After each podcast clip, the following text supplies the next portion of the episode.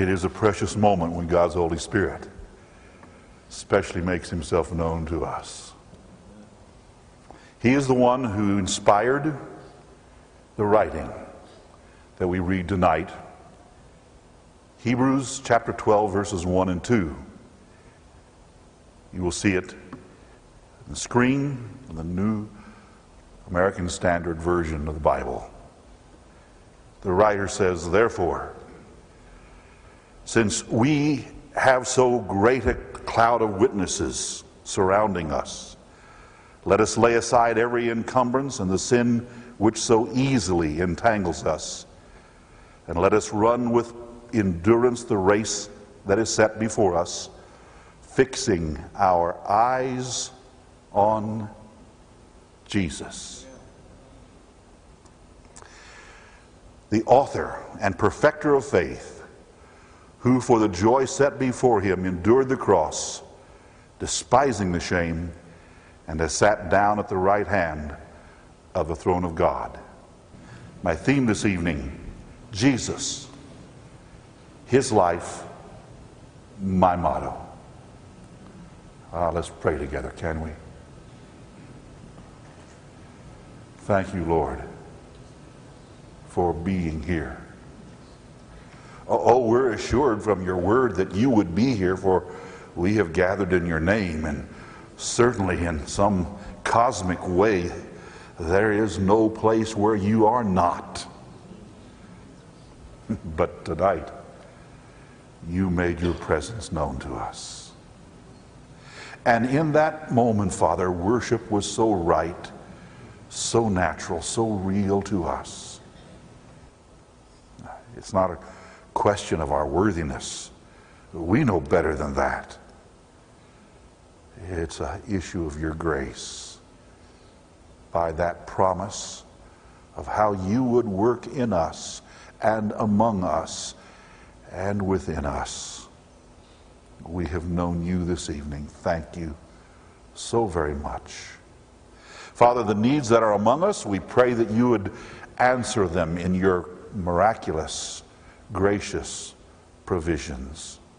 We especially would remember our professor, our friend, your, your servant, Professor Ron Attig, as he, as he looks toward that tomorrow morning when he, when he will meet with the one who will minister to him with modern medicine. May that ministry be your ministry before it is anyone else's, we pray. And now for this evening, continue to meet with us, we pray, in the name of Jesus, and may we see him clearly tonight. Amen. You may be seated. Well, I am so pleased that you are here. I'm pleased I'm here. Uh, just everybody's got to be somewhere, as near as I can tell. And uh, this way. I have some unfinished business. I've got, I've got a, I've got a twenty-five minute sermon that I've got to try to cut down to about ten, fifteen minutes. But I've got some unfinished business. I really do. I, for, for those of you who are new students and attended the new student orientation, I've, I've, I've, I've got to ask you to, to help me. Um, and for, uh, for about seventeen years, Doctor Paul Cunningham was uh, our pastor at uh, College Church in Olathe, Kansas, and in the last dozen years, for those of you who may not know him, he has been general superintendent in the Church of the Nazarene, a great preacher, a great statesman of God, very and, and so wise. I, I was speaking to him once, and, and I was complaining about something that someone had done that just seemed out of character and really, it just, it aggravated me, and I, I said to him, now why would, why would they do that? He looked at me and said, temporary insanity.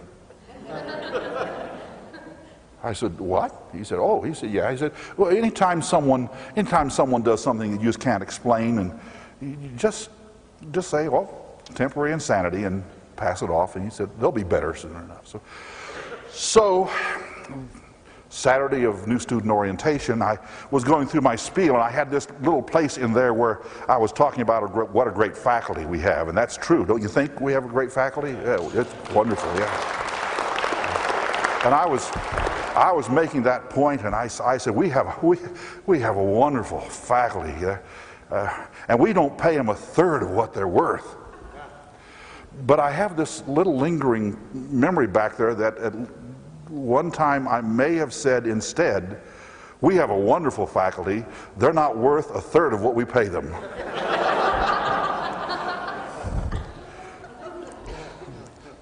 Temporary insanity, okay? Believe me, that's not the way to, to uh, be a leader of the greatest faculty in the, in the world. So. So the, take care of that unfinished business. Thank you for, for giving me.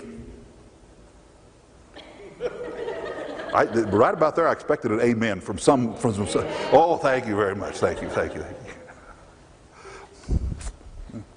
We are being transformed into Christ likeness. That captures the essence of the verse that uh, Professor Doctor Like preached about last night, and yeah, it was it was powerful, great, spoke right to me because it was Bible truth. And there's something powerful about Bible truth. And, and so tonight I, I want to take that same sort of idea and take a different grip on it. See if we can wrestle it in a different way, but probably say pretty much the same sorts of things. I, I have a fascination with biblical combinations. Uh, combinations. Let me, let me give you an example of what I mean from science, okay? Or the natural sciences. Uh, we, we've all heard about oxygen and hydrogen. We know all about them. There, there's oxygen and hydrogen in the air and, and around us, and, and they're, they're both gases. And you can mix them if you wish, and you have a mixture of oxygen and hydrogen. But a spark will turn them into water. Now, now, who would figure that? Two things that are gases in a spark become life-giving water. You see, there's a difference between mixing things and combining them. We have a, we have a real penchant for either or stuff, you know. It's either this or that. It's either, it's either gas or liquid. It, it's one or the other. You can't have them both. And the truth is that most often, the most powerful things we read in Scripture become powerful when we combine them and not just mix them. H- have you ever heard someone say, well, it's, it's either law or grace. It ain't both of them. And usually the ain't is peculiar to people who make those sorts of statements. The fact is that it is both law and grace, and properly combined, it makes our lives more powerful. And so we're going to talk a little bit about the kind of mixture that we might find right here. So I'm going to do this by asking you to visualize some things. In fact, because I have about three or four visualizations I'd like for you to join with me in accomplishing. First visualization, okay.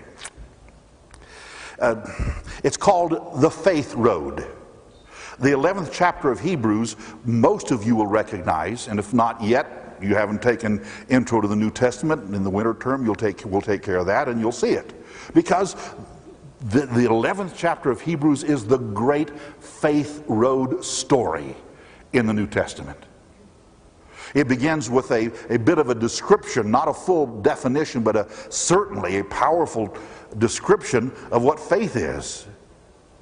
And then it begins talking about some of the people that are on the faith road, or at least have been.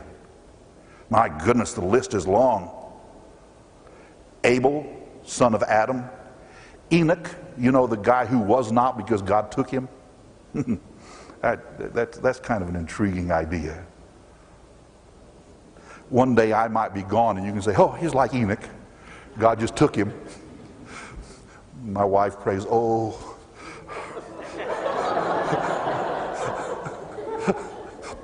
Oh, never mind. I, sorry about that. She told me to say something funny, so. I, the, the, the whole, look at the list. Noah, Abraham, Isaac, and Jacob. How about How about Sarah and Joseph and Moses? Rahab the harlot is mentioned, which is an interesting thing for, and I'll let you figure that out some other way. And on and on. These are, these are real heroes of faith. They were on the faith road. Uh, but... But the story of the faith road is not always a happy one, you see. Uh, there are other people mentioned too, people who died, who, who gave up their sons and daughters to torture. There were those who, who were hungry and cold and imprisoned and sick, deserted. It's not always happy. The faith road ex- exits the Old Testament and enters the New Testament and runs right through it. In fact, it runs right up until today, if we believe what the writer of the book of Hebrews says. Because he steps back. Verse thirty-nine in, of, uh, of the eleventh chapter, he writes, uh, they, those heroes of faith, were approved by God, but they did not receive what was promised. In verse forty, he says, because God had provided something better for us, so that apart from us, they, those heroes of faith, should not be made perfect. Now, you can scratch your head and wonder what in the world he's talking about. I'm telling you what he's talking about. The faith, the faith road will not end until that day when Jesus will come back again and begin to dismantle this old order and begin putting the heavenly kingdom really in, in place. That's when the faith road will end in something that is glorious. But until then, there is this wonderful little division. Old Testament faith heroes running through the New Testament right up to us and saying that there is something about the connection here. That means that we're in the process of perfecting what those heroes began. And so when it begins the twelfth chapter, verse one, it says, these folks, those heroes, are surrounding us. And they're watching, and because of that, there are certain admonitions in this scripture that we need to pay attention to. So, you visualize the road. Secondly, let's talk about the faith destination. Hebrews chapter twelve, verses one through three, talks about this pretty clearly. For me, and maybe for most, perhaps even all of us out there, the first time I did real business with God, it was because I was scared to death that the sins I was carrying were going to take me to hell. I mean, let's be frank about it. Now, I was young. But I've known other people who are old who were just as scared, maybe even more scared than I was at age eight. I felt flames beginning to lick around my feet. The Holy Spirit took that opportunity and he made me even more fearful. And then the glorious words were spoken. But if you'll invite Jesus Christ to live in your heart, he will wash those sins away. He'll forgive them. He'll remember them against you no more. They'll be as far as the east is from the west from you, and you will have brand new life. You will be a new person in Christ. Glory, Glory to God. What a wonderful thing. I, for one, am very thankful for preachers and teachers and godly people whose lives and, and witness made me come face to face with exactly what I needed to do about the sin that was in my life. It is the essence of the gospel. It's why we're here. Because we believe that to be true. We've experienced it to be true. The problem is that for most of us, in those early encounters, the images of sin and the weight we carried in them were so great that we have a hard time getting past that and find out what what this really is all about. So, visualization number two. You look up from accepting Jesus Christ as your personal Savior. Wherever it was, whenever it was, however it was, just think of that moment. If you're any way at all typical, you blinked your eyes a few times, you took a deep breath and said, why this, this is wonderful. My sins are gone. I'm washed clean. I'm a new person. Wow! I didn't know it was this good. And you stood up and you hugged somebody and said, oh, this is great. This is wonderful. And then somewhere soon, the voice of Scripture says, okay, you're right, it's wonderful, but now it's time to get down to business for what this is all really about. God's final purpose for your life. And you blink and say, wait a minute, hold on now. This is it. I, I, I want to build that dwelling, that tent, that tabernacle, like, like those three disciples of Jesus did when they were up there on that mount. I, I, I want to camp here a little. This is too good. Oh, this is heavenly air. And the Holy Spirit, the voice of Scripture says, okay, take a moment, but you've got to move on. You say, okay, so, so what's next? Where, where do I go? If this, if this isn't it, what is it? What, what is God's purpose for my life? And the voice of Scripture says, be like Jesus. Be like Jesus. Uh, certainly, certainly, Jesus gave his life on the cross so that you could have new life.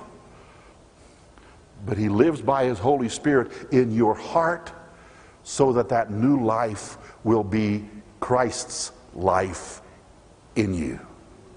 You say, okay, all right, sure. Uh, sh show me where the racetrack is. I'm ready to go. Pull off your coat and kick on your, off your shoes and put on some, some track shoes. And you say, I can do this. I've got, I've got new legs. I, I've got new lungs. I, I've got wings. I can do this. And off you go. And the echoing voice of Scripture says, don't be too surprised at some of the conditions you'll find along the track. But you don't hear them, because the road is so easy right now. What a vision. And it's true. It's happened to me that way, and it's happened to so many people I've heard about, that it just, it's just the way it works. For you see, in our enthusiasm, off we go, and we think it's now up to us. In fact, in fact, not only are we sure it's up to us, we're sure we can handle it. This is just too good a thing. We can do it. The faith destination, however, still stands some good distance off. Because you see, God's way of making that destination true is by making sure you experience the kind of things that you have along the way. So, God intends for you to capture the real image of Christ in you, the, the image of God. What was lost is now to be restored. So you say, that's it. I can do this. Hebrews chapter twelve, verses one through three in the Message reads this way, and it's just too good not to, not to spend some time on. Do you see what this means? All these pioneers who blazed the way, all these veterans cheering us on. It means we better get on with it. Strip down, start running, and never quit. No extra spiritual fat, no parasitic sins. Keep your eyes on Jesus, who both began and finished this race we're in. Study how he did it, because he never lost sight of where he was headed, that exhilarating finish in and with God. He could put up with anything along the way, cross, shame, whatever. And now, now he's there, in the place of honor right alongside God. When you find yourselves flagging in your faith, go over that story again, item by item, that long litany of hostility he plowed through. That will shoot adrenaline into your souls. And I need that. Third visualization, and I've worked on this one, so I may actually read this one so we get it right. If I can find out where it begins.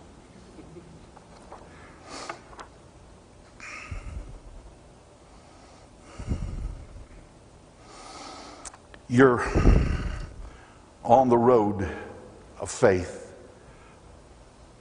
And as you go along, you take a deep breath and you say, I'm going to just walk for a little while. I catch my breath. And, and you come to, a, to an area that seems to be overgrown in some way. And, and so you plow right into it and you walk along, and suddenly you feel the branches and the leaves and the, and the vines begin to pick at you and pluck at you. And some of them are sharp, and some of them pinch you and jab you, and you slow down more and more and more, and finally, finally you stop dead in your tracks right in the middle of everything. And you hold still. Sure, there's a little, there's a little jab here and there, but by and large, if you hold real still, nothing hurts. Hey, says the voice of Scripture. What's up with you? Your progress is uh, is almost nothing. And you say, almost is not the right word. It's nothing right now. This hurts. What do you mean? And so you, you whine a little bit and tell the, the voice of Scripture all about it, and says, oh, says the voice of Scripture, you're, you're in the, in the weed path, patch of, of acceptable discomfort. The weed patch of acceptable discomfort. To move, to change positions would hurt more than holding just as still as you possibly can. It, it is interesting. Richard Taylor in the Beacon Bible Commentary uh, uh, seems to follow the lead of Adam Clarke in a very old and yet powerful commentary. And they, they suggest together that buried in this first verse of uh, Hebrews chapter twelve is, is a special meaning. It's that, it's that phrase that says uh, um, uh, something about uh, the sin which does so easily entangle us. Now, now certainly, it, it means that all sin always seems to be just around the corner, ready to tempt us and grab us if it possibly can. It's the nature of sin. It, it always wants more of us. But they said there are some constructions here that I don't understand. Perhaps Doctor Powers can explain them. But there are some constructions here that made those two scholars in vastly different time periods think that maybe what Scripture is talking about here, well, let me see. There, there are these sins which seem to be peculiar to my situation. Those sins which, no matter where I seem to go, they are always there. I don't know, don't even think that maybe they're the same set that everyone else has, but they sure seem to like me. And maybe, maybe I kind of like them too. And I am stuck there. I am stuck there in circumstantial sin. Sin that is, that is, my sin because it is in my circumstances. And I fight against it, and I get little bitty victories over it, and then I relax, and it just seems to be nudging me again, jabbing me again, and robbing me of my spiritual vitality, and all progress is lost because I don't want to move any further.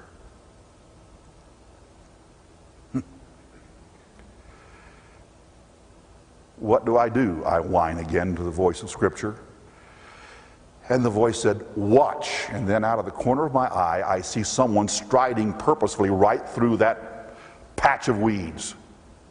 They go, they, whoever it is goes past me, and I can't even catch my breath. They are so purposeful, they're just gone. And I say, what was that? And the voice of Scripture said, oh, that's Jesus. I said, what's he doing? And the voice of Scripture says, he's scorning. Scorning? Yeah, he, he's enduring the cross. He's despising the shame. He's scorning all of these circumstances that just seem to have you all wrapped up. You watch him.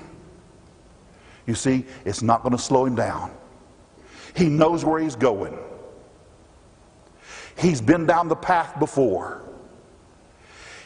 These things are going to be brushed past him, gone. Not going to affect him.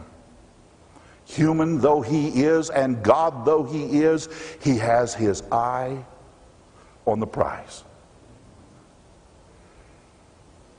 Jesus is the one who makes it happen. But now here's, here's the combination where it makes it different from just a mixture. You see, we tend to think that it's our doing.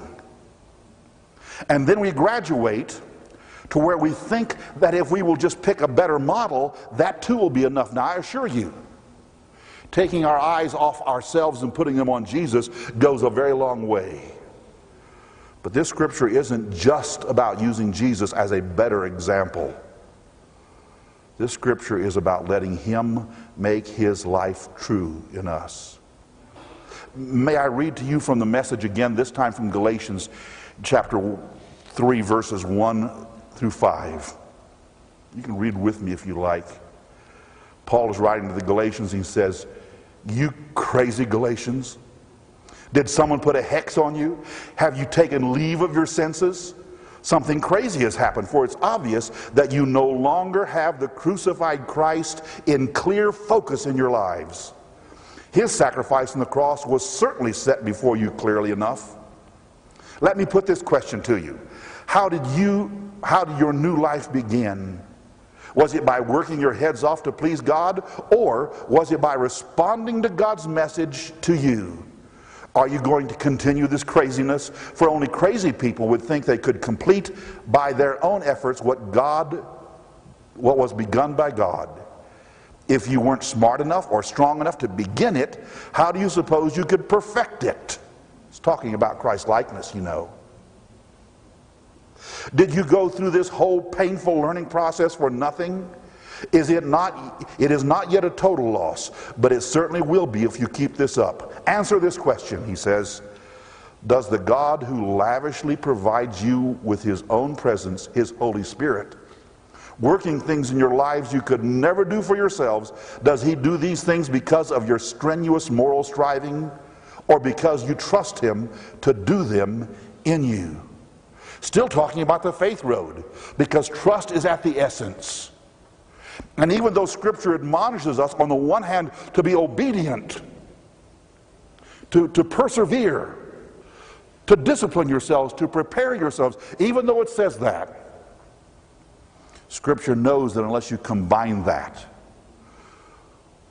with the personal, miraculous power of the Holy Spirit in you, it can never happen. It is that mixture. It is that combination, excuse me, it is that combination that makes for the power in this. So, Jesus is our model. He defines what is meant by Christ-likeness. He alone, in us, combining both faith and obedience, is the only way to make it true, only way to make it sure, and make sure that the Christ-likeness that we desire, for which we were designed and built, will be a reality. We're going to sing together. Chaplain, come lead us. And then we'll have our final prayer.